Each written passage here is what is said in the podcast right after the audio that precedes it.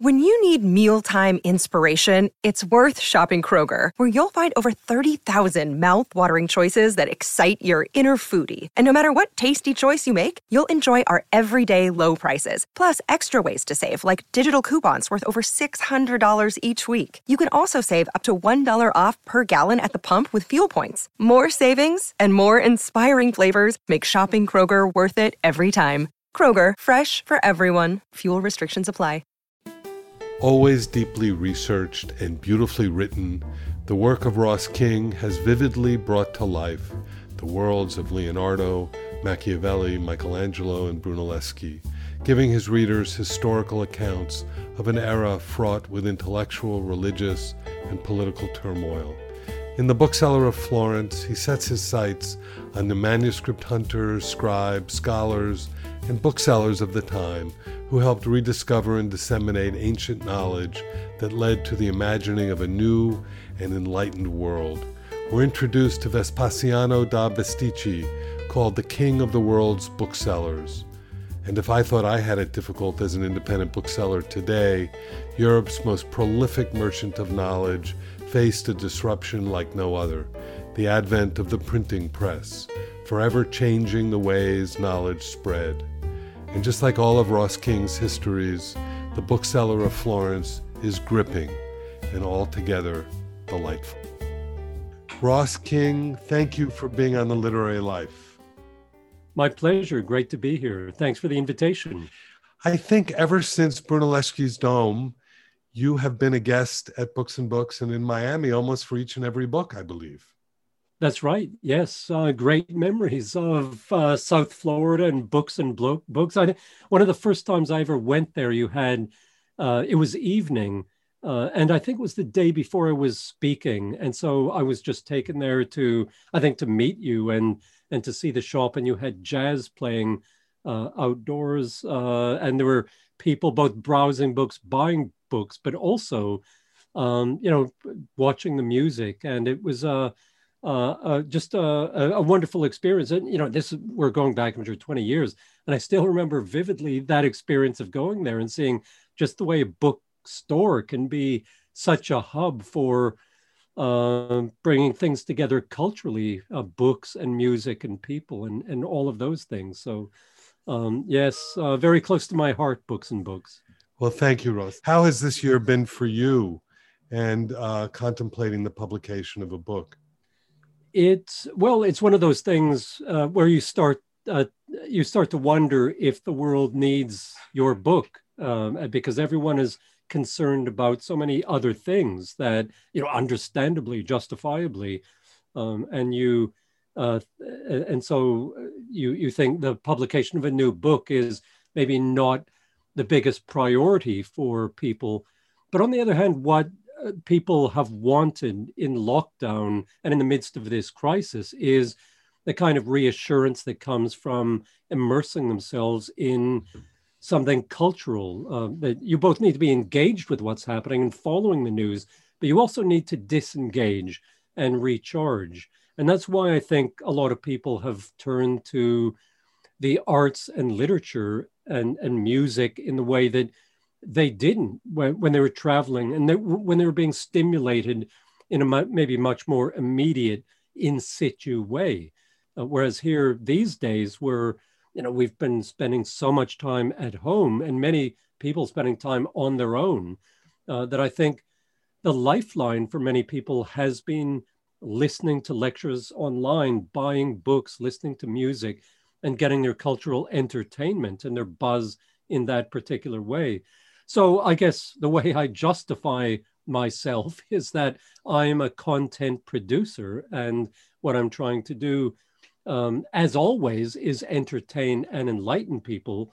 Um, and may- maybe that is as important now as it ever has been in the past, given the circumstances in which we find ourselves. Well, this is a perfect segue into The Bookseller of Florence, because just as we've had a backdrop of horrific uh, upheaval, Um, fifteenth century uh, Florence was not very much different. You had incredible political and religious upheaval in the Florence that you write about.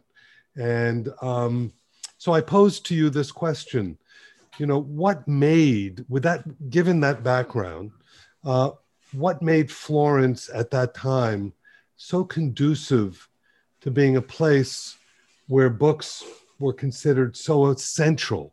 Well, that's one of the maybe encouraging things uh, about studying history is you realize that, you know, we uh, we're, we talk about this being unprecedented, the situation we're in, and it certainly is, and it's the world's biggest challenge since uh, nineteen thirty-nine uh, and the, the Second World War. And so none of us meaningfully, no one alive today is really meaningfully engaged with this sort of problem that we're having. However, uh, lots of times in the past, people have lived through times, you know, as bad as or much worse than we're experiencing today, and survived, and good things ultimately came out of it. And so I think one of the things that history tells you is keep going, uh, that things, yes, things might be bad, but they won't always be bad. And w within things uh, being terrible, uh, you, you can come out of the wreckage. And in many ways, that's what fifteenth century Florence was, because anyone alive in the first couple of decades in the fourteen hundreds in Florence had come out of the wreckage of the thirteen hundreds, which um, it, one of my favorite books is Barbara Tuchman's A Distant Mirror, which must be forty years old at this point, that has the great subtitle, The Turbulent fifteenth, sorry, Turbulent fourteenth century. And it was turbulent because of the Hundred Years' War, the Black Death, all of that. And if you survived all of that, by the fourteen hundreds, what you faced was the question of how can we make our society better? The church has failed us, our political leaders have failed us, our governments have failed us, our culture has failed us, nothing is working. And so what happened in Florence in the first decades of the fourteen hundreds is a group of scholars said, we need to solve the situation that we're living through, and therefore, let's look at the past, let's look at the way things were done successfully in ancient Rome, which they thought was the most successful society on earth, the most successful society there had ever been. Um, and so they tried to replicate that. And that's then I think what makes Florence such a great city is they try to recapture in uh, their scholarship, in their leadership, and Um, uh, in, uh, um, in their education, in their speech making, in their political assemblies, the grandeur that was ancient Rome. And they also then, and this maybe is the key point that I would say about what made Florence great, the great place to sell books in the fourteen hundreds, is it had the highest literacy rate in Europe. They loved books in Florence and read, Uh, read more books than anyone else. The literacy, adult male literacy rate in the vernacular, so not in Latin, but in the Italian language, the Florentine tongue, was probably seventy-five percent uh, compared with um, in Paris, where you also had quite an educated population, maybe twenty-five percent. And so Florence, uh, for whatever reason, I think it's still debated why it was that literacy was so high there. Um, for whatever reason, they were a very literate society, and literate societies become successful societies. And so I think that's one of the lessons that Florence and Vespasiano da Bisticci, the bookseller of Florence, teaches us today. And, and you just mentioned him. And in this environment uh, emerges this young eleven-year-old bookseller, Vespasiano, Um, who goes to work on the street of booksellers. So talk a little bit, first of all, about the street of booksellers, and then also talk about how Vespasiano found his way to the preeminent bookstore of the time. Uh, many, uh, many of your listeners have probably walked along the street of booksellers recently without knowing they were doing so, because today it's known as the, the Via del Proconsolo, and it's one of the main north-south arteries in Florence that goes past one of the great tourist destinations in Florence, which is the Bargello Museum, the great sculpture museum, which has a Donatello floor and a, a Michelangelo floor. And so that little stretch, uh, a couple of blocks long, a very narrow street, in the fourteen hundreds was this, the Via dei Librai, the street of booksellers. Um, and that's where you would go to buy paper, parchment, ink, goose quills, and books, both new and used. Um, and after fourteen thirty-four, um, you could go into one of them and encounter uh, this fellow who began work, as you say, Mitchell, at the age of eleven. Um, when we idealize Florence, I guess one of the things we must bear in mind is that they did use what we would today call child labor. Um, but Vespasiano was, a, uh, his father died when he was only a few years old, um, and he was forced ultimately at a young age to drop out of school and go and earn his crust and help his family. His mother was pregnant with her sixth child when her husband died. So there were these six little kids, and as soon as Vespasiano came of working age, eleven, uh, he went off to work in the, the bookstore. And it's not known why he ended up there. Um, he never himself says in any of his writings, uh, so we don't know whether his schoolmaster recognized that this boy is incredibly bright, as he obviously was, and loves books, and therefore I'll get him a place with a bookseller, or whether Vespasiano, off his own back because he loved books, said, I want to work for a bookseller, or whether it was just some random occurrence that the bookseller had a sign in his window, help wanted, and Vespasiano's mother saw it and shoved the eleven-year-old through the door and said, you start work here. We just don't know how this happened. But the good thing is that it did happen, uh, because he, as so often in Florence, you get the right person in the right place at the right time to take advantage of a situation, which in this case is selling books, selling manuscripts uh, to this literate population of Florence, and beginning to disseminate the wisdom, uh, the wisdom of the world to, um, first of all, Florence, but then beyond the borders of Florence um, into, you know, across the Italian peninsula and north of the Alps, across the English Channel to England, uh, because he did ultimately become Um, the bookseller, not just of Florence in some ways, but the, um, as he was called, the king, he was the king of the world's booksellers.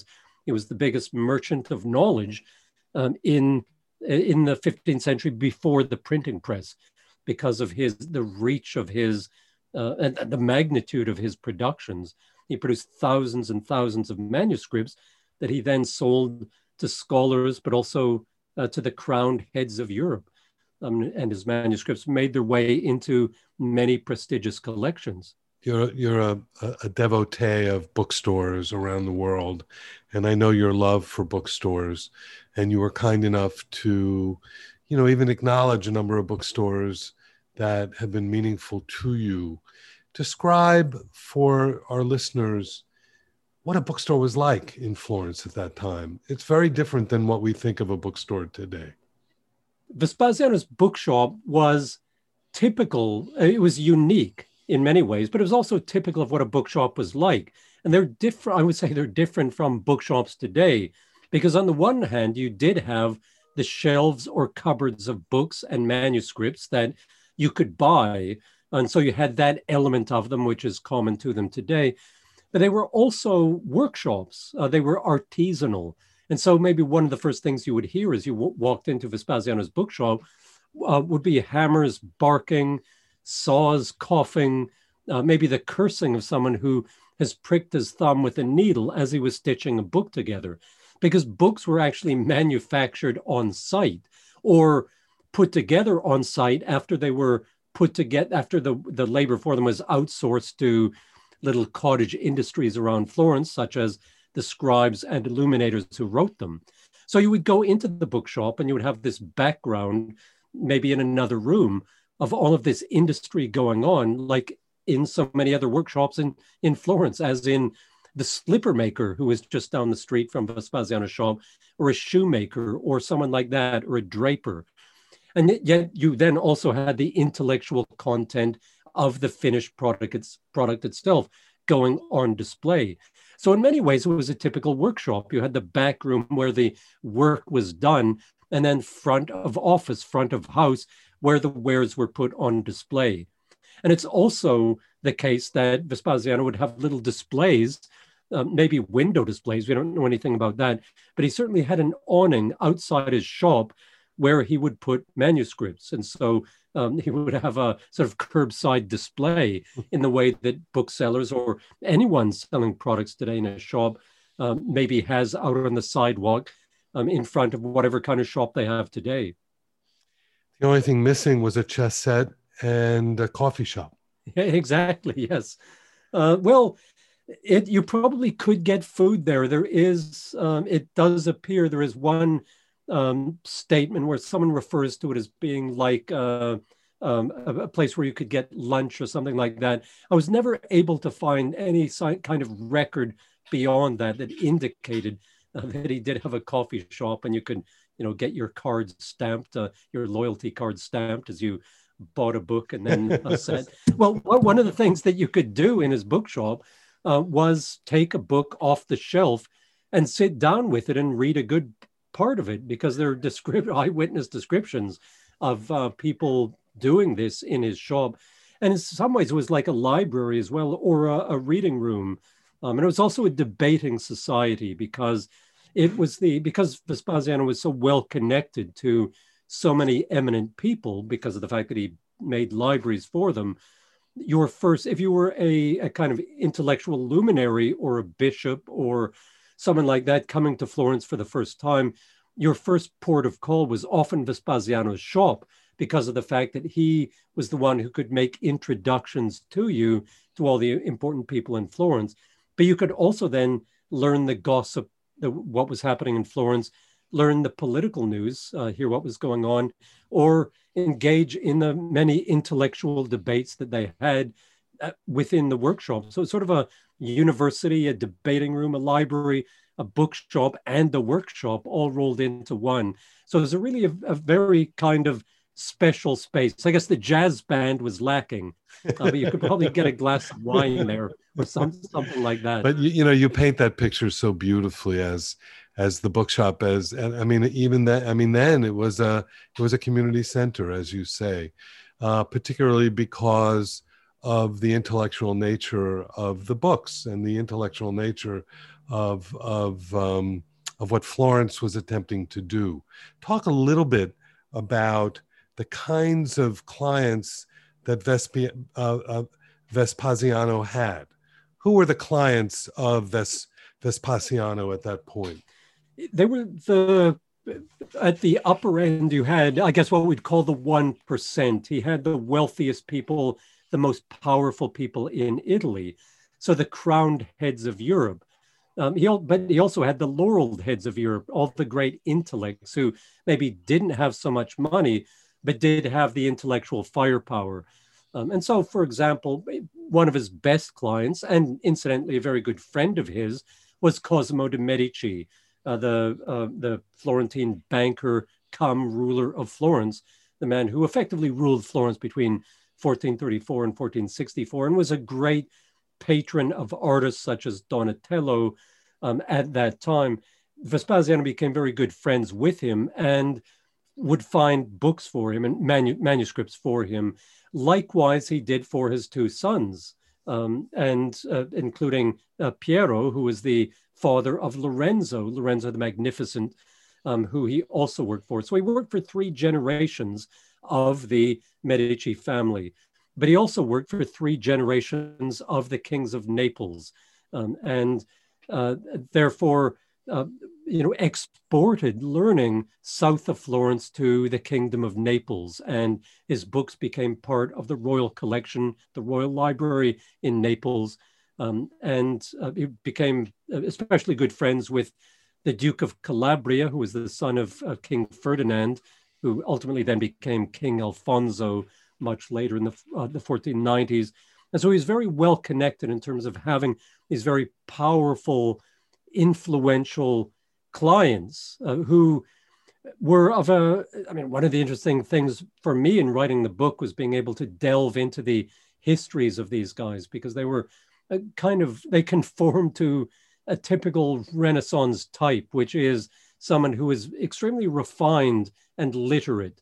Um, I mean, maybe the best example is Federigo da Montefeltro, the Duke of Urbino, extremely refined um, in terms of, I mean, he, Federigo had five people at his court in Urbino whose sole job was to read books to him as he carried out various tr business transactions, or as he, he was a great soldier. And so as he was on campaign, as he was riding his horse, preparing to go into battle, someone would be reading to him inspiring passages from ancient Roman history. Um, and so Federigo was very literate, very interested in history, very cultured. He was also religious, uh, you know, as far as we can tell, sincerely religious. And yet he was also incredibly bloodthirsty and murderous. And all of Vespasiano's clients conformed to that type, you know, very refined and yet refined intellectually. And yet also they have this streak of murderous savagery in them. And the Neapolitan clients he had were perfect examples of that as well. I mean, they were horrific characters in many ways, and yet they loved books and wanted to know the best that had been thought and said um, over the previous two thousand years and put it in their collections, and then behave um, in very different ways. Before um, Vespasiano uh, and before the period that you're writing about, um, much of what we think of as classical literature was somewhat lost, right? Or it had to be rediscovered. Absolutely, absolutely. What Vespasiano specialized in was ancient literature, particularly the literature of ancient Rome. Um, and so you would go to him for the writings of Cicero. Um, if you wanted Cicero on rhetoric, you would go to Vespasiano and he would sell you a copy, he would manufacture one for you. And so it was that, this was all part of the project that Vespasiano and his learned friends in Florence were determined to carry out to make the world a better place. They thought, if we study our Cicero and our Quintilian and our Aristotle, we'll become not just wiser people, but better people, better in terms of more virtuous, but better also in terms of how we're able to rule over our subjects or conduct ourselves politically or conduct ourselves martially. Will become better at warfare if we pay attention to the lessons of ancient Rome. And so what Vespasiano was doing is accumulating all of this knowledge for these particular clients. And you're absolutely right that much, much of this that he was putting out there was only recently rediscovered. And if it hadn't been rediscovered, I mean, it had disappeared for, in some cases, five centuries, in some cases, a thousand years, uh, because these works were simply lost to the West uh, for various reasons, because the texts themselves disappeared, and people had no access to them and couldn't find them. And so all of this, there was a kind of project to recover this ancient knowledge so we can learn from it.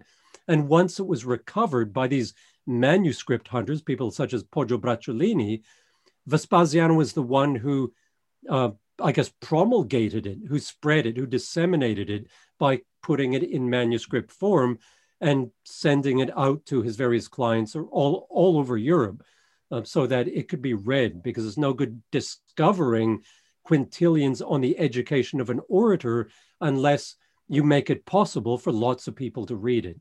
And that's what Vespasiano, that's where Vespasiano felt he came into this project of educating people um, and trying to turn the world into a better place, because he was the the, the producer, the content producer uh, back in the, the fifteenth century. Well, he wore so many hats. I mean, he was a bookseller, he was a publisher, he was a book designer, uh, he was a printer, in, in essence. When, when you say that, I, I mean, I'm just interested as a bookseller.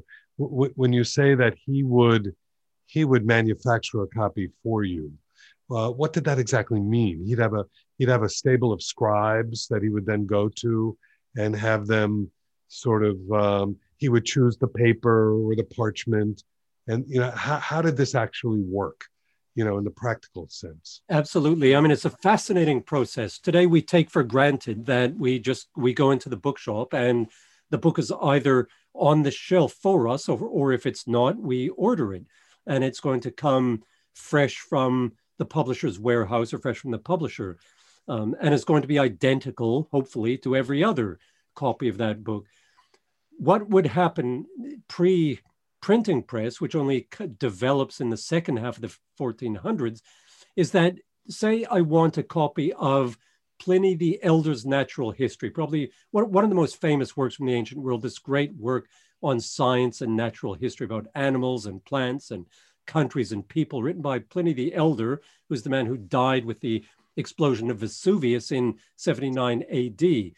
If you wanted a copy for that, uh, of that, what you would do would be to approach Vespasiano. And I choose Pliny because of the fact that someone who wanted a copy of Pliny in the fourteen forties said Vespasiano is the best guide for getting the best copy of his work. And so what you would do would be to approach him and say, I want Pliny the Elder's Natural History. Vespasiano's first step then would be to get, find a copy of it, find the exemplar from which he was going to make a copy. And he would ideally find three or four manuscript versions of it. Some of them may be hundreds of years old. Some of them may be only done a year, copied out a year earlier. But those ones from a year earlier may have errors in them. In fact, they certainly would have had errors in them. And so what Vespasiano would do, and what he became renowned for, was correcting them and making them the best possible version of that book. Um, because of course, you're, we're dealing with manuscripts which were written on papyrus in, say, seventy-five A D, and now almost fifteen hundred years later, is the, the manuscripts had passed through the hands of maybe dozens and dozens of scribes and different manuscript scribes copying scribes, copying their errors and then introducing ones of their own. So you have all sorts of erroneous texts circulating. Vespasiano would get as many erroneous texts as possible, look at them and really collate them, decide what is the best reading of each passage, and then produce the manuscript for you. And he would produce it, as you say, to your specifications. He would say, do you want parchment? And you would say, yes. And he would say, okay, it's going to be this much. It's going to be more expensive if it's parchment, because that, of course, is animal skin, um, not, not paper, and it comes with a higher cost. But the beauty of the animal skin is it can then be decorated. And he would then say to you, do you want it decorated? I can have it illuminated. So you can have beautiful capital letters that are painted with gold leaf or silver leaf on. I can have illustrations throughout it if you want, because I've got in my back room, which he did have, an illuminator who would do the work for you. Or if he was busy, he had other people in Florence he could get to do it. Once everything was decided, um, once he had the exemplar, he would then give the exemplar to his scribe. And the scribe um, would, would then copy it out over the course of the next couple of weeks or months. Um, and the scribes are very interesting characters. We probably think of scribes as monks or friars, uh, which in the Middle Ages, really up until maybe the thirteen hundreds, they were. Uh, but by Vespasiano's time, most of them were notaries or teachers, people who knew Latin and who had good handwriting. Those are the really the two major requirements for the job. And Ves- Vespasiano would then give the manuscript to this notary who probably worked out of his office or his home, and he would copy it out. Vespasiano would then look at it to make sure that everything, that there weren't any extra error, there weren't errors or things like that in it. And only then would you get it. And if it was a big work like Saint Augustine's City of God, it might cost you seventy ducats or seventy florins. Ducats and florins were roughly around the roughly the same price at that time, but they um, to give you a uh, an indication of the value of that book, seventy florins was what a worker could expect to earn in Florence. Say a very good bricklayer or a very good stonemason, or in Vespasiano's case, a very good bookseller, because his salary, what he earned each year, I calculated to around seventy florins. And so in many cases, he produced books that he could not have afforded, you know, could not afford to buy because of the fact that it would have cost him his year's salary in order to purchase it back. Incidentally, Mitchell, one of the sad things about the book is that Vespasiano never became rich.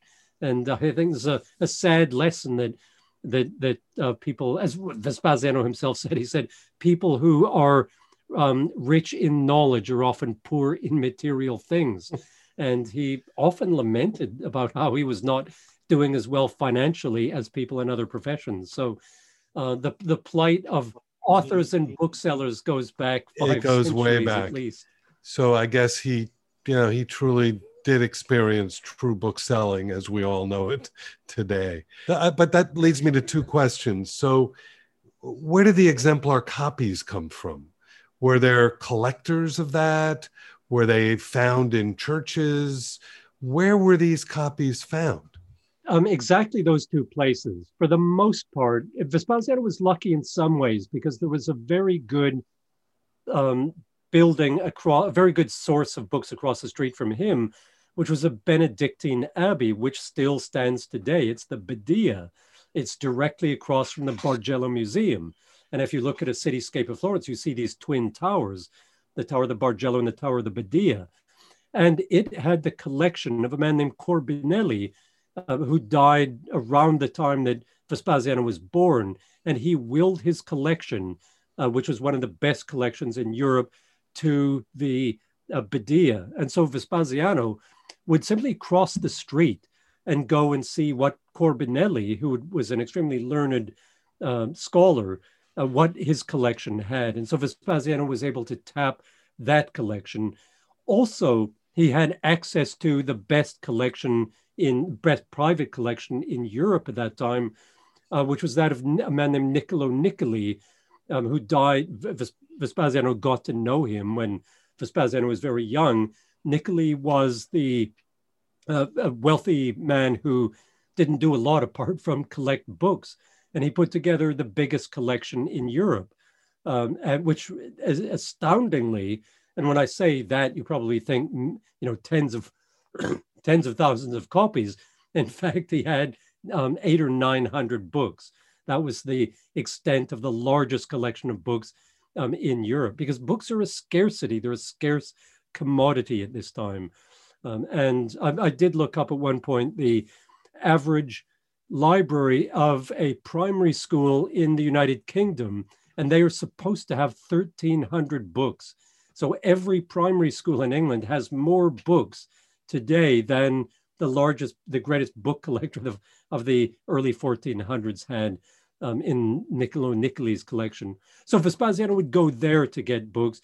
And he also had access to various other private collections, such as the um, one of Cosimo de' Medici, for example. Um, and there was one in Lucca, uh, a man in Lucca also had a collection that he had access to. Uh, so, but th that was a difficult thing. He could never find a lot of copies because there just were not a lot of copies of books. Um, you know, at best he could maybe only find two or three copies of, say, the works of Pliny the Elder, um, and if he wanted to make a new copy of it.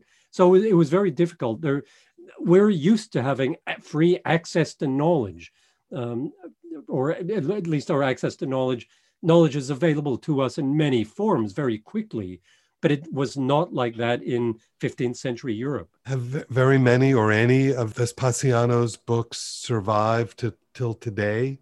Have you been able to, to see any of them, and where are they? Yes, absolutely. Uh, thankfully, yes, they, some of them do exist. Tragically, um, a, a lot of them have been lost uh, because he supplied Uh, libraries for uh, uh, uh, some princes whose libraries then burned down. Uh, one of the greatest ones was in Pesaro, um, and it, he probably did five hundred manuscripts for this man named Alessandro Sforza and his son. And uh, the library then burned down about fifty years after Vespasiano's death, and every single one of those was lost. Likewise, he did a bunch that ended up in Hungary, hundreds of them, and they went up in flames as well in the, the, the fifteen hundreds.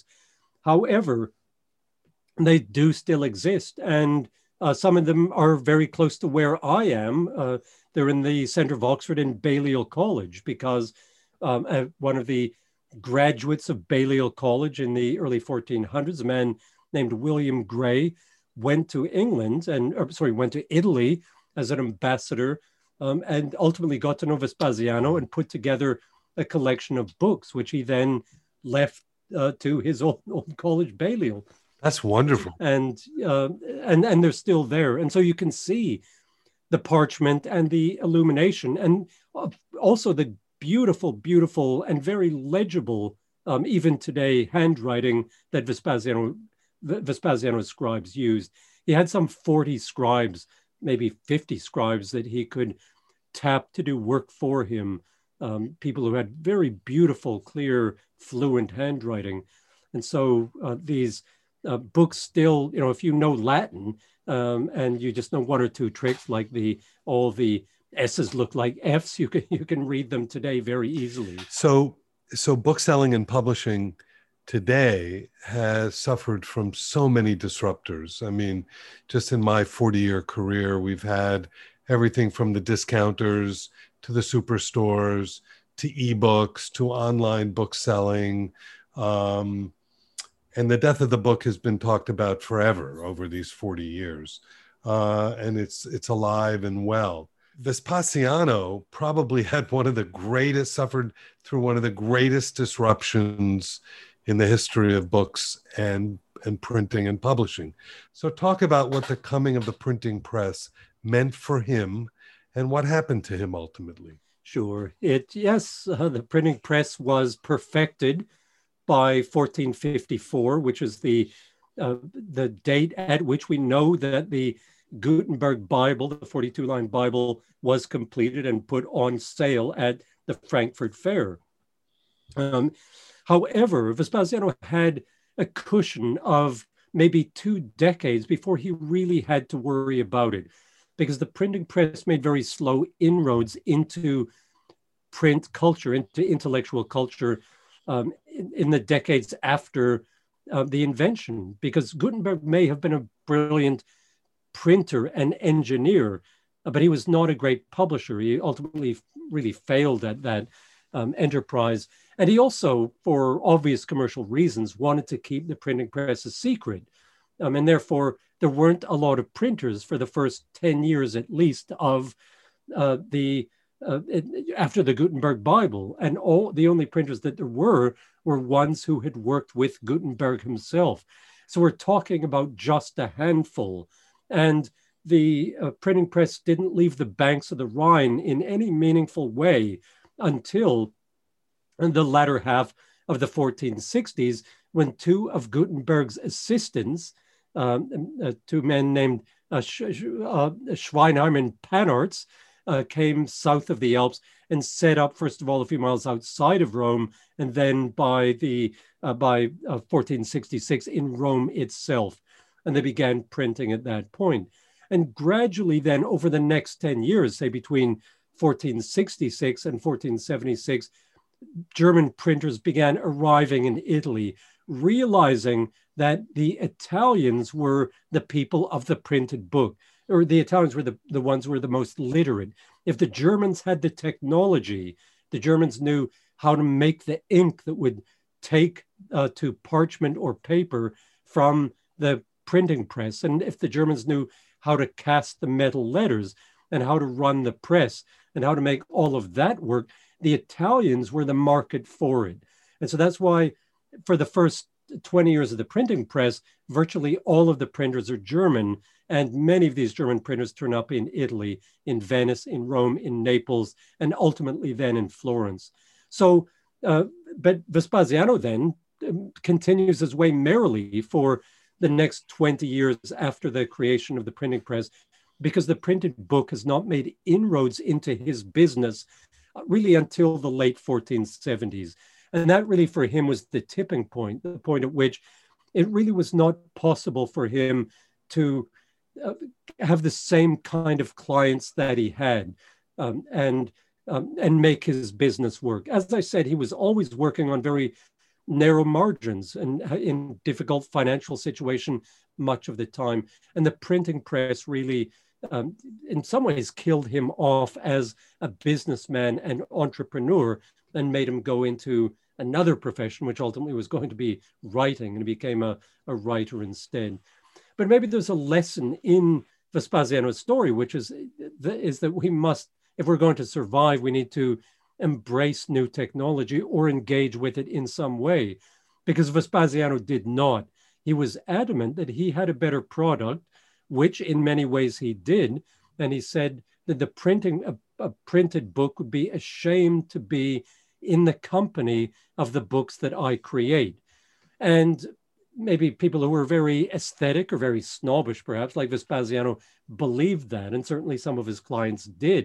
And they only wanted handwritten books, not printed ones.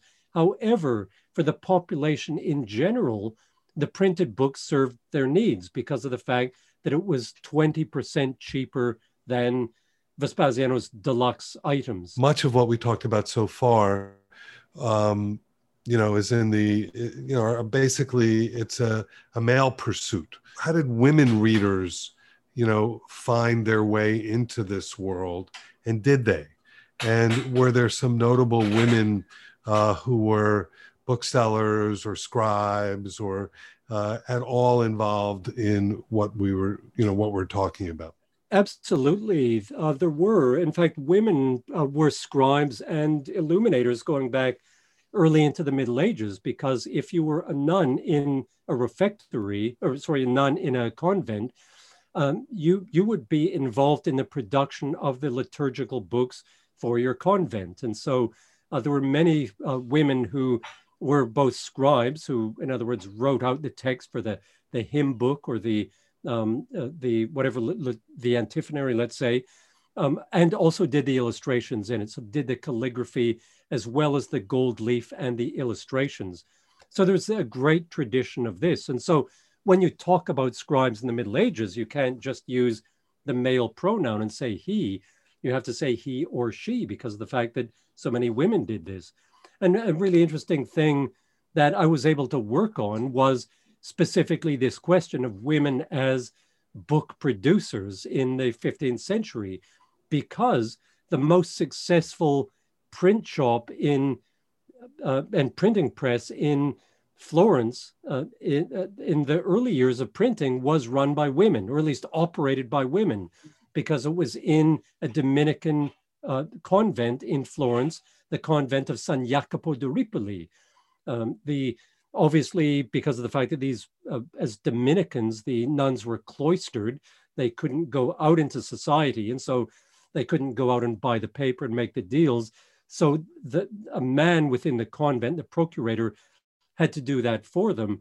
But they then manned the printing press. And um, and I'm using the wrong ver verb there, obviously. They, they womaned the, the printing press. They worked on it. They took up the, the uh, composing sticks um, and worked on um, a lot of books, including one of the most remarkable books printed in the fifteenth century, which was the Latin translation of the complete works of Plato, um, as well as all sorts of other books as well. Uh, the Bookseller of Florence is such a, a, a an important and needed uh, piece of scholarship, and I can't thank you enough. And I, I wonder if maybe you'd read a little bit from it, if you would. Sure, of course, I'd be happy to. Um, I'm going to read a short passage which uh, just sort of introduces the concept of creating a manuscript out of parchment. The word manuscript comes from the Latin manuscriptus, written by hand, but any manuscript was the product of much more work than simply the writing of a single hand. It was a months or even years long multi-step process calling for the expertise of a series of tradesmen and specialist craftsmen, from parchment makers to scribes, miniaturists, gold beaters, and even apothecaries, carpenters, and blacksmiths. Vespasiano occasionally produced works on paper, of which, like all cartelae, all booksellers, he carried ready supplies. For the most part, though, his clients expected him to use parchment. Booksellers carried stocks of parchment, which was made from the skin of sheep or goats, and sometimes also from donkeys. The most beautiful and expensive material on which to write was calfskin or vellum, the word vellum coming, like the word veal, from vitulus or vitulus, Latin for calf. The younger the calf, the finer and whiter the skin. The supply of hides for parchment was always dependent on the dietary preferences of the local population. The appetite in Italy for goats, one recipe book offered advice on how to spit roast, boil, or stew them, how to cook their eyes, ears, lungs, and testicles, and how to make pies from their heads, meant that manuscripts in Italy were often made from goatskin. This reliance of the book industry on the palate of the locals is reflected in the lament by a thirteenth century patriarch of Cyprus that not until after Lent, when people began eating meat again, would he be able to get the hides required for a manuscript of Demosthenes. For hundreds of years, the transmission of knowledge had depended on carnivorous appetites and good animal husbandry. Large volumes with hundreds of pages required the skins of many animals. One goat was often needed for each page of parchment in a large liturgical book, such as an antiphonary, while a Bible might take the skins of more than two hundred animals, an entire herd of goats or flock of sheep. Ross, thank you for all the marvelous books that you've written over all these years. Particularly, I thank you for The Bookseller of Florence.